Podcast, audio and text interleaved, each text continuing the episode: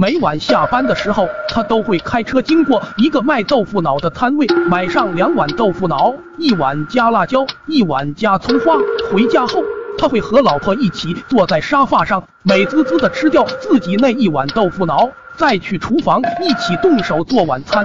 日子就像那2碗豆腐脑，简单而美味。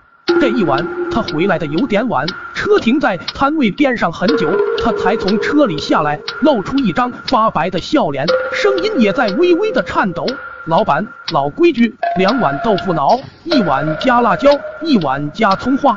摊主今天分外的殷勤，笑得特别开心，连加调料的动作都带着几分炫耀。他目光呆滞的看着摊主，心里一遍遍告诉自己，一定要沉着，就当什么也没有发生过，装作今天早上自己并没有失手干掉老婆。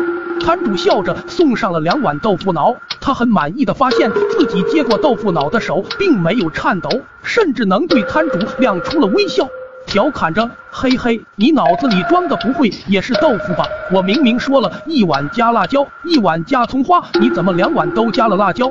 这让我老婆怎么吃啊？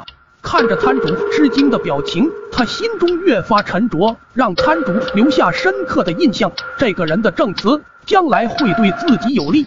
摊主搓着双手，为难地说：“可是你太太刚才明明说了2碗都加辣椒。”突然，一双手从他背后伸过来，接过了豆腐脑。熟悉的声音在脑后响起：“亲爱的，人家今天想来点重口味的。”